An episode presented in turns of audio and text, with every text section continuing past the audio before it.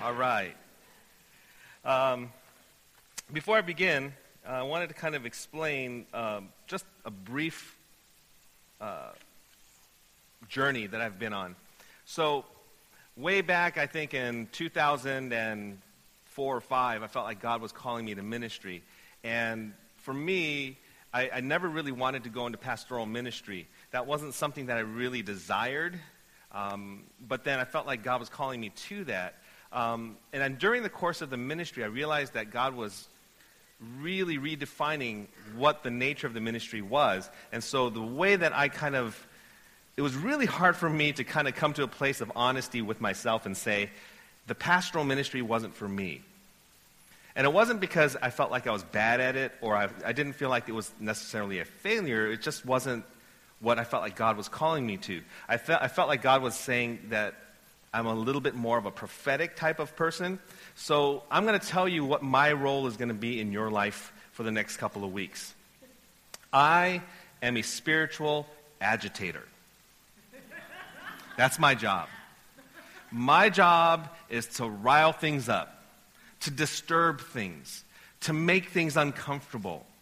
Because sometimes when things in our lives get a little too calm, it becomes stagnant, and you need to stir it up.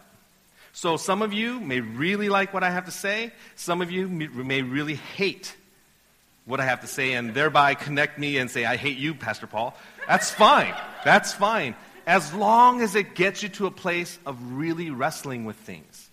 Because the way that Jesus operates in our life, he brings a lot of positive, good, comfortable, awesome things in our lives, but he also agitates.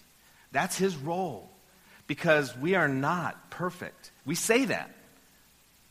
By the way, I hate Christianese. You know what Christianese is? It's when we say things that are safe and we think we're being honest.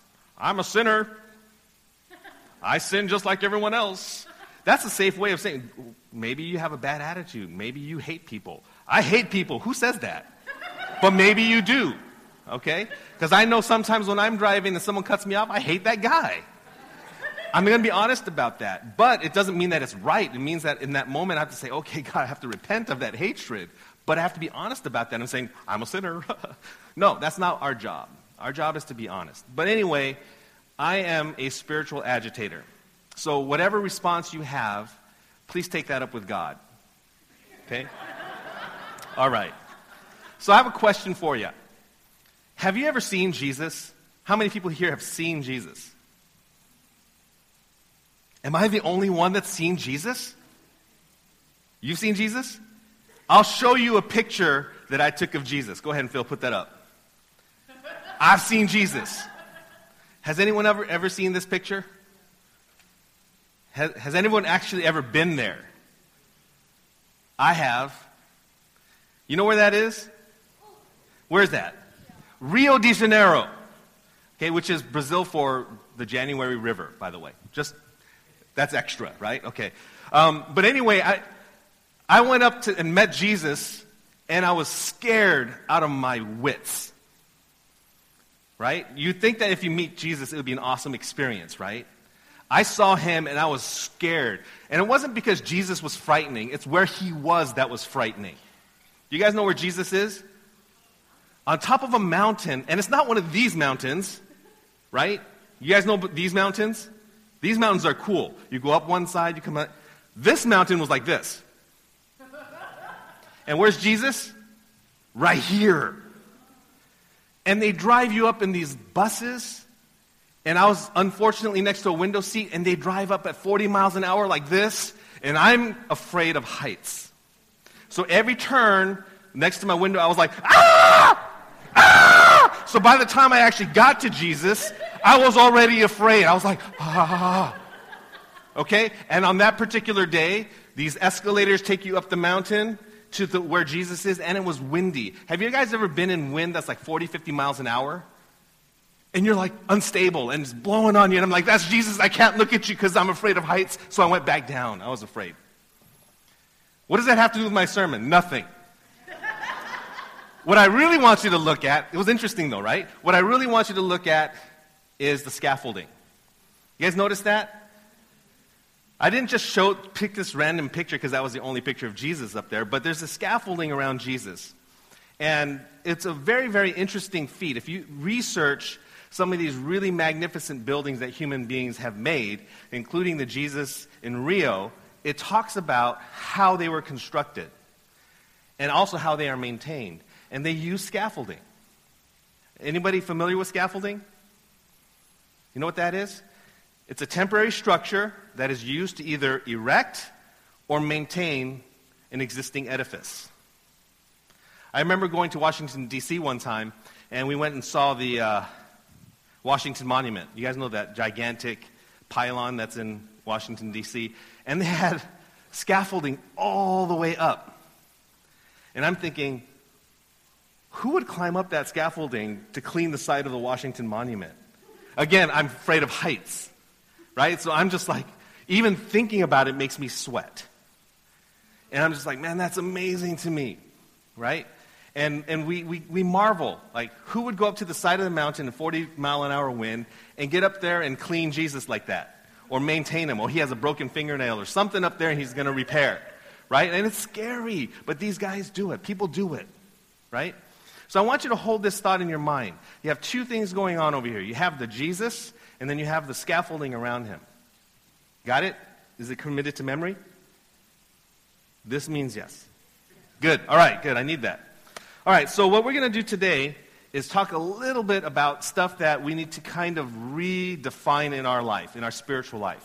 Because a lot of times when we grow up, we learn things because it's easier to understand by learning simpler versions of it. Right? Like when Paul says, hey, Christianity, it's like a race. And when you run it, run it to win. Have you guys remember that little thing? But Christianity isn't a race. It's not that simple. No one goes and says, woo, I'm done with Christianity. No one does that, right? But we understand that's just a little portion, a little story that helps us understand that. The problem with Christians is we lock onto it, and that's all we understand in, instead of saying, now that I got it, let me push it aside and really delve into unpacking what it really means. You got that? So that's what we're going to do here today. So, the church. We talk about the church, right? You guys know what the church is? When you say, let's go to church, what do you envision? A place, right? In Greek, it's called ecclesia. You guys probably know that. It means a gathering, it means the body. But today, in 2016, it's 2016, the church actually has two meanings. Number one, it has the institutional meaning, which is this the building, the chairs, the instruments, the office, the copy machine. By the way, the copy machine is probably the most important machine in the church. Um, uh, you have all these things. I didn't say coffee machine, I said copy machine. all right? Um, but you can make a case for the coffee machine as well. Uh, but people confuse the institution of church as the church. And we don't understand what the role of the church is. Agreed? So, the institution is the beginning. It's kind of a necessary organization that helps us work on our spiritual journey. It's there to aid us, to serve us. Right? And what happens in any sort of institution is that there's a temptation to turn the institution from a servant, which serves us, to something that we serve. Let me say that again. An institution was originally created to serve us. The temptation is for us to take it and serve it. And so what ends up happening is we turn the very institution that God gifted us with into an idol. And we serve that and say, that's how I serve God.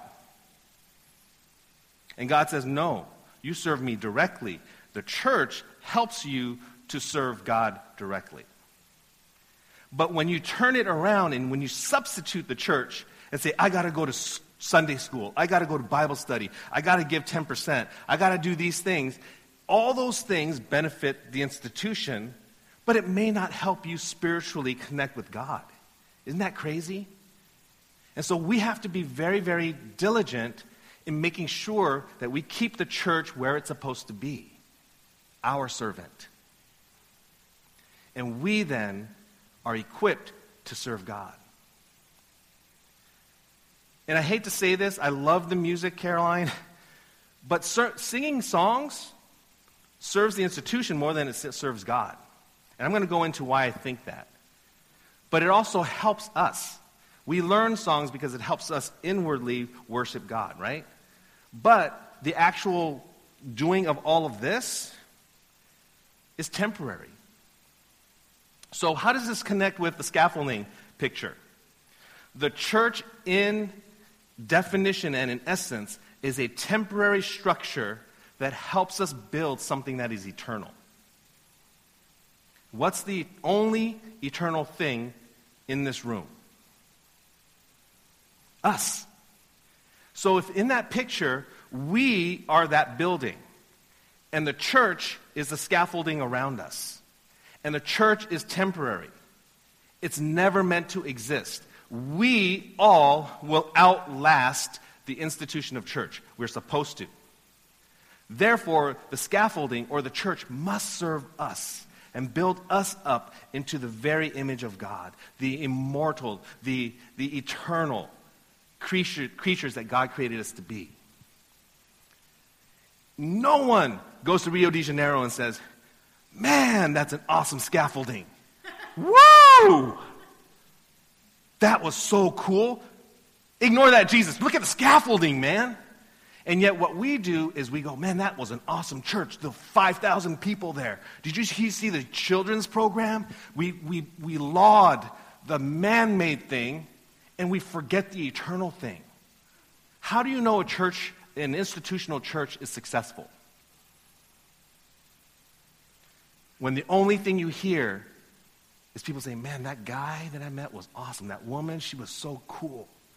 When you hear all about the people, that's how you know when a church is being successful.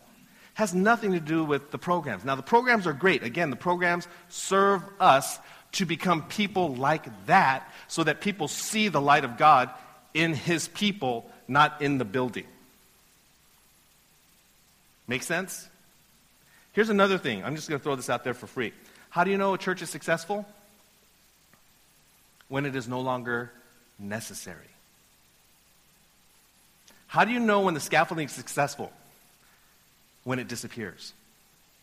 When everything has been done and the job is done, then the edifice is finished. We know it's done. Scaffolding, you've done your job. Good work. But you're done. What remains is us. That's the only way it must be. Again, I'm not saying now to destroy this church. That's not what I'm saying. I'm not here as an anarchist. What I'm saying is put the church in its place. What is a church here for? It's for you to grow into the eternal image of God that God created you to be.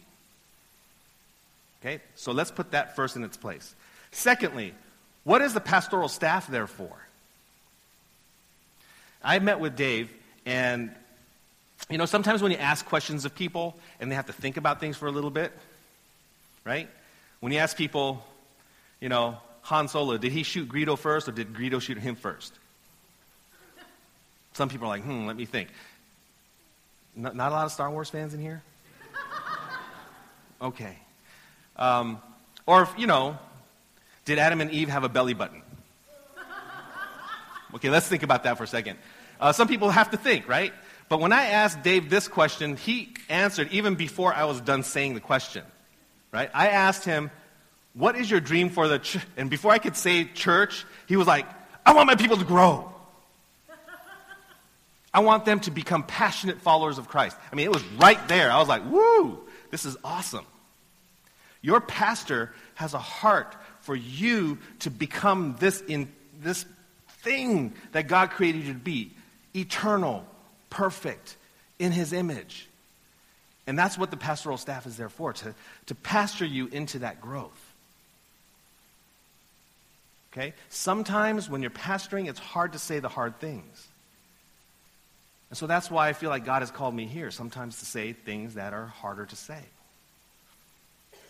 So, what are some things about the institution that we've latched onto as Christian practices that sometimes cl- cloud what the real spiritual act of worship is? Well, let's talk about this, okay? Real brief, briefly. We have this thing called the institution, and then we have this thing called the Holy Spirit. Do you guys remember when Jesus came? He made this crazy claim, right? He's like, I'm going to destroy this temple. Now, if we were to say that, if I were to walk into this room and say, I'm going to destroy this church, half of you will call 911 and say, There's a terrorist here. Wouldn't you?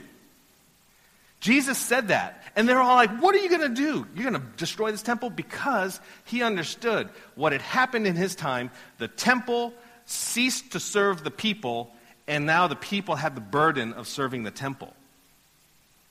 You guys remember that story? And Jesus said, That has to go.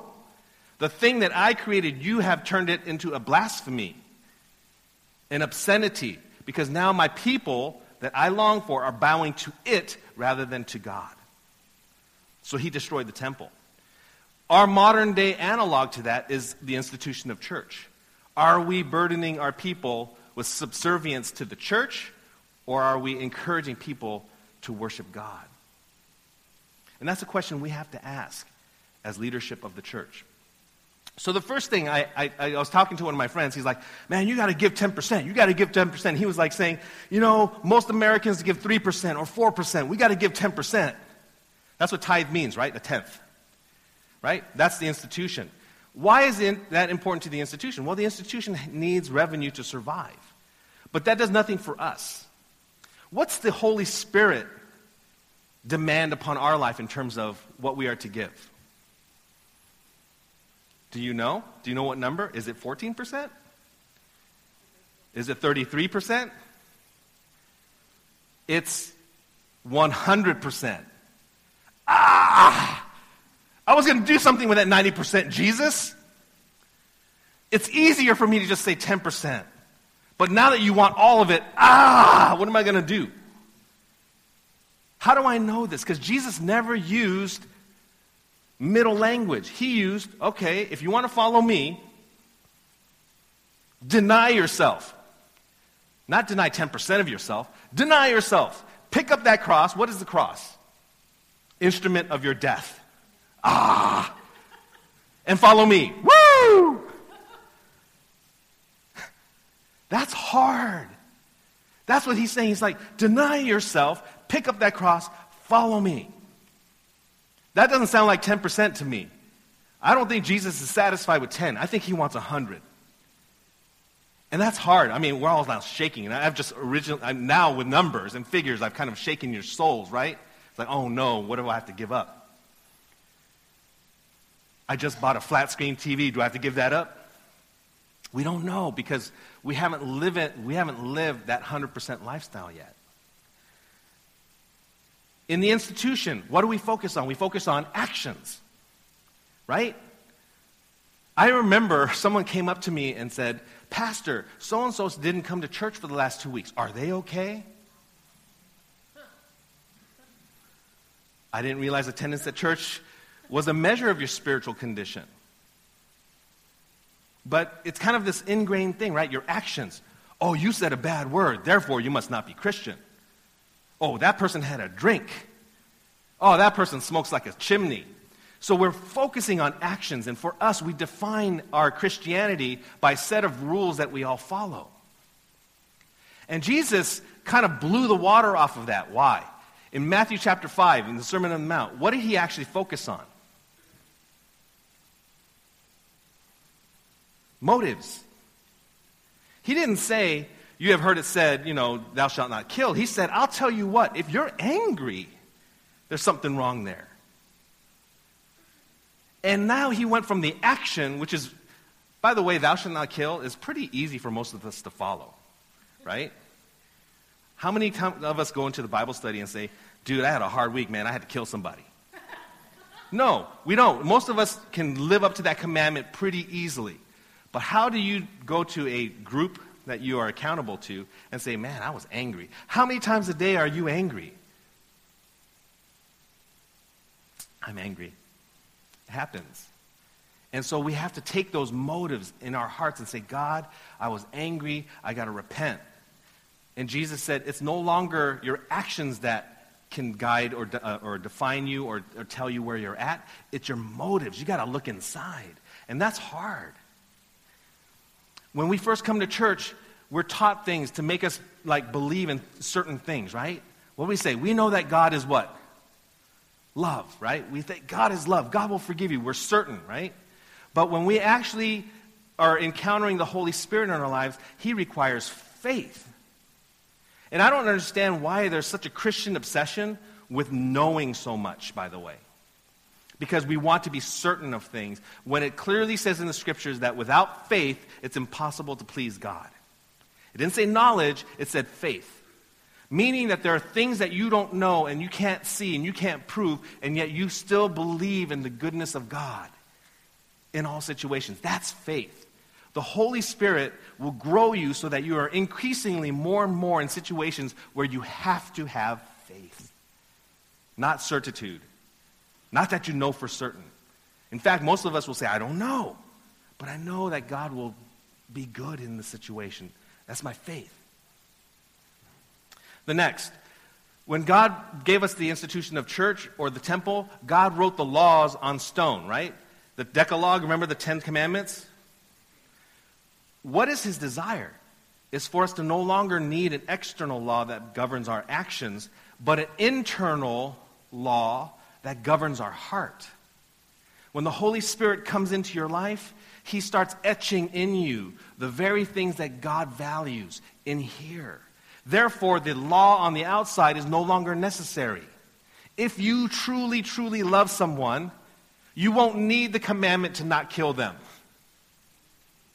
Would you agree? Right? If you really, really love someone, you don't say to them, Well, you know what? I loved you and I proved it to you by not killing you today. We don't. That doesn't even cross our minds. Because that law is no longer necessary because the Holy Spirit has come in with a whole different dynamic. The Christian church wants us to be good. You got to be a good Christian. Jesus says, no, you got to do good.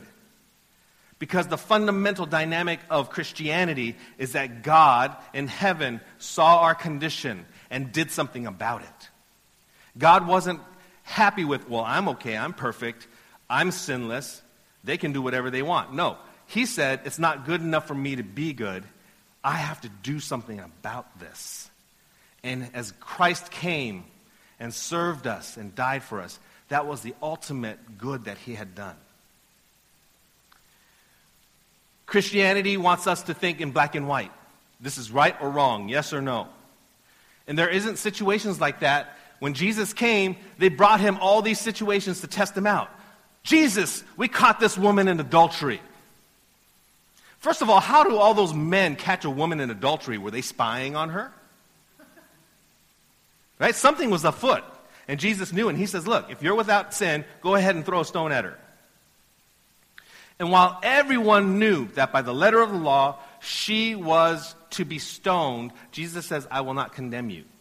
This is a gray area for me because this area requires compassion and not force. And I will pronounce mercy upon you because that will transform you more than me picking up a rock and throwing it at your face. Okay? And that's one of those things. I had an experience. Uh, we went to Kazakhstan on a missions trip, and things that I never would have thought about, I was confronted with there. Uh, there's a lot of uh, Muslims in, in Kazakhstan, and some Muslims had converted to Christianity. And in, in some of the Muslim faith, they have more than one wife. So this one person becomes a Christian, and the question came up well, now what does he do with two wives? Because the scriptures clearly say what? That you are to have one wife. So now this guy converts from Islam to Christianity, has two wives. What do you do? Now, how many of you guys say, you got to divorce one of them? Pick a straw. Choose a number between 1 and 10.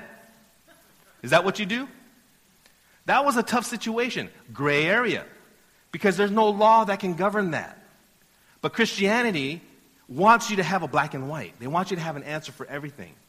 The gray area does one thing for us, and what it does is it makes us dependent on God every day. When we say it's not black and white, when we're dependent on only our own judgment, when we, we confess that it's gray, we depend on God's judgment every day. And you're like, God, I, a situation that's complicated. What do I do? That's the dynamic God seeks. Not, I know what's right and wrong, and I get to condemn you. That's not the faith. That might be Christianity, but that's not the faith. Let's go to the last one uh, where it says knowledge. Christianity emphasizes knowledge. That's why we go to Bible studies. And I'm, again, I'm not saying don't go to Bible study, but Scripture never talks about you increasing in knowledge. What does it say? That you must increase in wisdom. Because wisdom comes from multiple sources, right? It comes from what you know, it comes from what you experience, but it also comes from where? From God. And Scripture does say if you lack wisdom, pray for it. It doesn't say, wait, when you become a Christian, you're going to become like Einstein. Does not say that. You will unravel the mystery of the grand unified theory. No, it doesn't say that. What it does say is when you become a Christian, when you put your faith in Christ, you will become more like Him. And God is abounding in wisdom. Those are the things that we, we look at. So I want you guys to understand that while the church, as a launching point, where we focus on tithing, that's a beginning, but we don't emphasize it. We say the 10% is just a start. That 10% is to train you up from here to understand what more can I do. How many of us actually pray when we're giving in our offering, offering basket? Here's 10%. Do you want me to give more? Do we actually pray that? Because that's what God wants. Most of the time, God will say, No, that's sufficient. But every now and then, God might say, Yeah, why don't you give more today? Or sometimes God might say, Don't give me that money, give it to so and so or that organization. Do we know? Because again, we don't want to turn our Christianity into ritualistic action. We want to turn it into a relational dynamic with God where we're asking Him every day, What is your will? What would you like me to do? And that takes faith.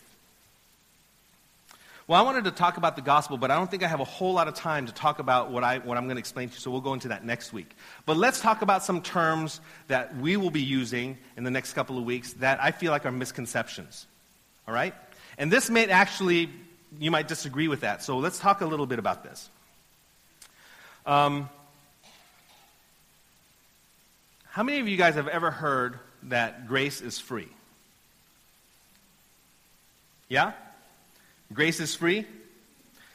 That's not true. All right? If you guys believe that grace is free, that's not true. Grace is extremely costly.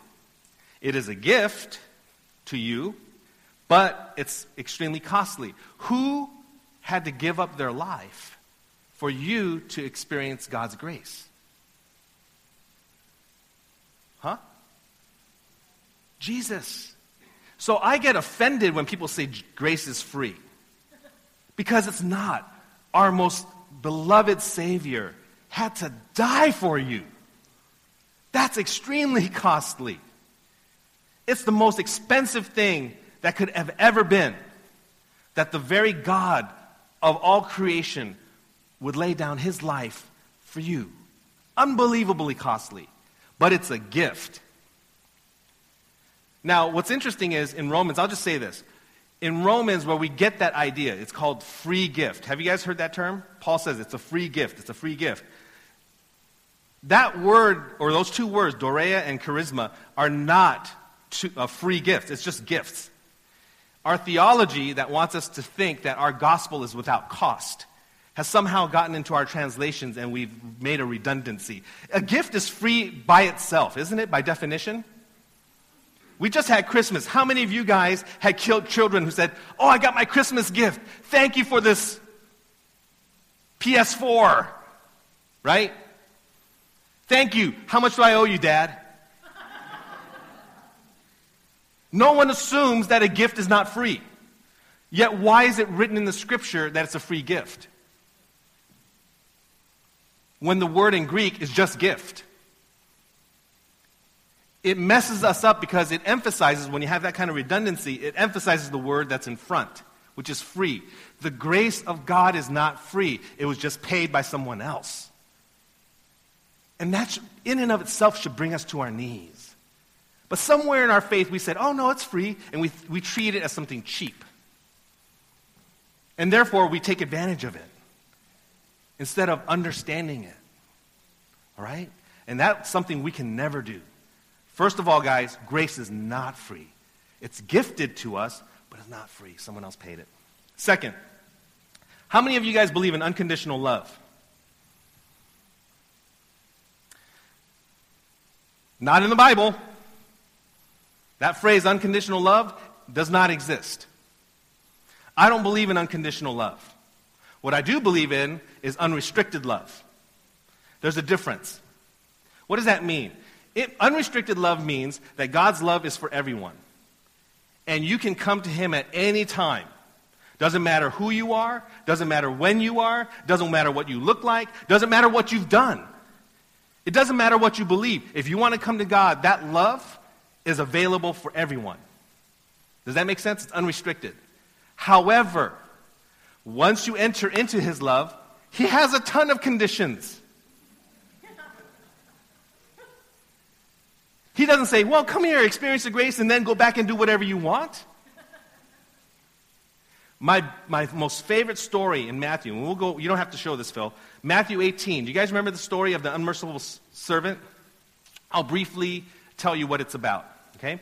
So there's this guy who owes God, or the king, a bazillion dollars. And you know what a bazillion dollars is? Take whatever uh, Bill Gates has and multiply it by a million, and that's a bazillion. Okay? So, so this guy owed the king a bazillion dollars. Now, I don't know how he amassed the debt of a bazillion dollars. He must have been at the casino night and day. I don't know what it was, but he amassed that kind of debt. And basically, it meant that he could never pay it back. And the king called him up and said, You need to account for this. You owe me this money. And the guy said, Please have mercy on me. I'll pay it back. Please don't throw me in the prison. And the king said, Okay, not only will I not give you the penalty for your debt, which is throwing you in prison, I will forgive you of that debt. So not only will I not throw you in prison, I will forgive you so you don't have to pay it back. Two great acts of kindness that he gave to the servant, right? So what does the servant do? Turn around and go, woohoo! What does he do? He finds a guy that owes him a hundred bucks. He grabs him by the shirt and says, Pay me back. Now, everybody who saw this was disturbed and said, King, you know that guy that you just gave that bazillion dollars to? He's shaking this other guy down for a hundred bucks. So what does the king do? Ah, that's okay. My love is free. It's unconditional. Does he say that? This part's shocking, you guys. You should actually look at this. It said, Bring him here. And he said, Look, what have you done? I forgave you all that debt, and here's the condition. Should you not have done the same? Is that a condition? Oh, yeah. But it's not a law. What it is, is I have done you a great mercy. Now you go and do what like I did and show mercy. That's a condition, my friends.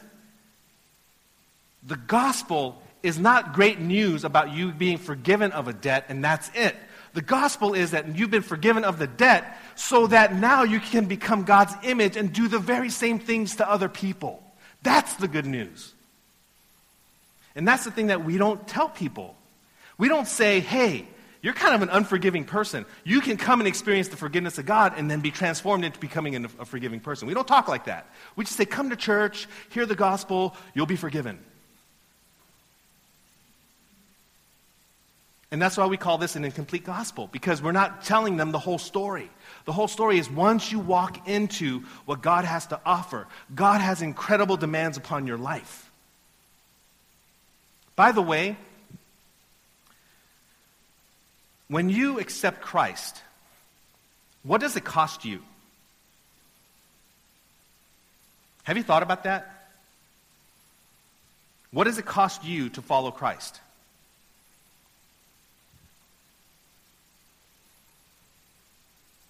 This is the beginning of the gospel that I will tell you right now. What is the only thing that you possess that's worth your life?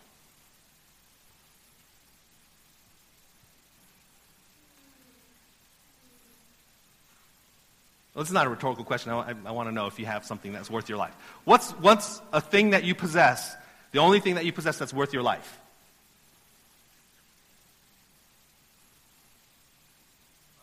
Huh? Your body? That's exactly right. All of us have nothing that we possess that's worth anything close to our own lives. Even if you were Bill Gates, you would not have enough that would be worth your life, right? But what is the one thing that you do have that's worth your life? Your life. You got it? That's what God has given you. God has given you your life, and that's what you possess. Now, when you come to Him, and He says, I want what? I want a life for a life. That's the transaction. That's the deal. I will give you eternal life. I will give you a life with God. I will give you a life of healing and redemption, but it's going to cost you your life. And if you think you can get all these things, eternal life and redemption and healing and life with God, by only giving 10%, I'm afraid you're misinformed. It doesn't work that way. God wants a life for a life. You trade in your old, broken, sinful, run down, God hating life, and you trade it in for a life that God has given you with eternal life, healing, redemption, love, all these positive things. He says that's an even trade for me. The only question is do you feel like it's a fair trade? Because most of us as Christians live as if it's not. That's too much, God. You're asking too much. I can't do that. And that's the thing that we have to examine in our own hearts today. Before I tell you next week what I believe to be the key elements of the gospel message is, you need to decide today is the life that God is offering you worth the life that you have right now? And were you, are you willing to trade that, a life for a life? Because that's what Jesus says. I can give you all these things, but it's going to cost you all these things. You can have everything, and it's going to cost you everything. The disciples even said, Lord, behold, we've left everything mothers and daughters and sisters and brothers and all these uh, to follow you. What does he say?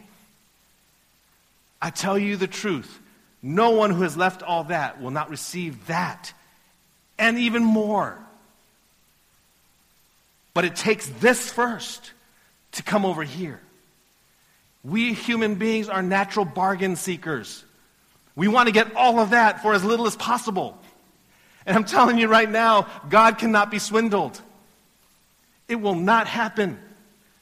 He will not allow you to purchase what is eternal and complete with something that is incomplete. You must give all to get all. And that's the real message. At the end of Matthew chapter 5, after he laid down the whole thing about an eye for an eye and a tooth for a tooth, all that stuff, remember? He says something very, very startling. How many of you guys know what Jesus said at the end of Matthew chapter 5? I'll tell you. He said, Therefore, after he's concluding all that teaching, be perfect like your Father in heaven is perfect. Do you guys know that? Do you guys know that those words actually came out of Jesus' mouth? When I first read that, when I first truly read that, I said, Ah, no, that's impossible. That's ridiculous. How can we become like God? Do you guys feel the same way? Like it's an impossible commandment? Be perfect like your Father in heaven is perfect? But guess what? That's the gospel. The gospel is that Jesus said, You give me all of what your life is about. And then what comes next, you'll become more and more like God. You see, way back in the beginning, where it says God created humankind, what did it say about how we were created? We were created in what? His image. That was the original intent. He wanted us to reflect Him, to be like Him. But what, through a series of decision, bad decisions, we became more unlike Him than like Him. And in comes Jesus Christ, the new incarnation of His redemptive pr- works. And He says, through Christ and the Holy Spirit, you can now go and become like Him. And that's the great news, isn't it? Not that you have a life of going to church or reading the Bible. That, that's part of it, but the real part of it is man, every day you can become more and more like God because that's what He wants. That's what He wills for you. That's the only thing in our life, by the way, that doesn't experience a life death cycle. You know that, right? Most of us are born, you guys are looking up. Everything looks cool. You look at all these things that people are doing, it's like, there's nothing I can't do. I'm in that stage where, man, I used to be able to do that, but I can't do it anymore. so I'm on this side. Spiritually, there is no this side. We are all expected to continue to grow. Why? Because every day, all of us are shown how much we fall short of who God is. We construct these Christian standards because we can achieve those. But the true God standard is never achievable. And so what we do is we say, God, as my ultimate act of worship, I am going to every day desire and passionately desire become more and more like you. I will fail. I will not succeed, but through your grace and through your Holy Spirit, I will get better every day. Better today than I was yesterday. Better tomorrow than I was today. That is my worship for you. And nothing pleases God more. Because Jesus said, Be perfect like your Father in heaven is perfect. Is that hard to hear? Absolutely. Because it highlights in our own life how far we are from God. It does. It's hard to hear how much we're not like God. But then you enter into the grace, and God says, This is how much I want you to be like me. That's the hope. The hope is not in success, the hope is in God's help. He is our hope, He is our standard, He is our call, and He's asking for everything. So, what I would like you guys to do, not just today, but in the next week, is ask Are you ready? Are you really ready? Life for a life. My life for the life that God has for me. Am I really ready for that? Is that worth everything that God has to offer? Is that worth everything that I now have and possess? Once you are at that place of decision making, you make that decision, then your life will be radically different.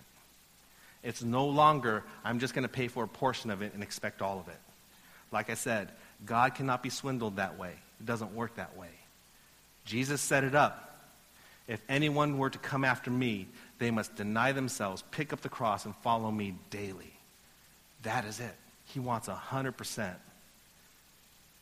99 won't be enough. I know 99 for most of us is good, but for him, it's 100. He wants all of it.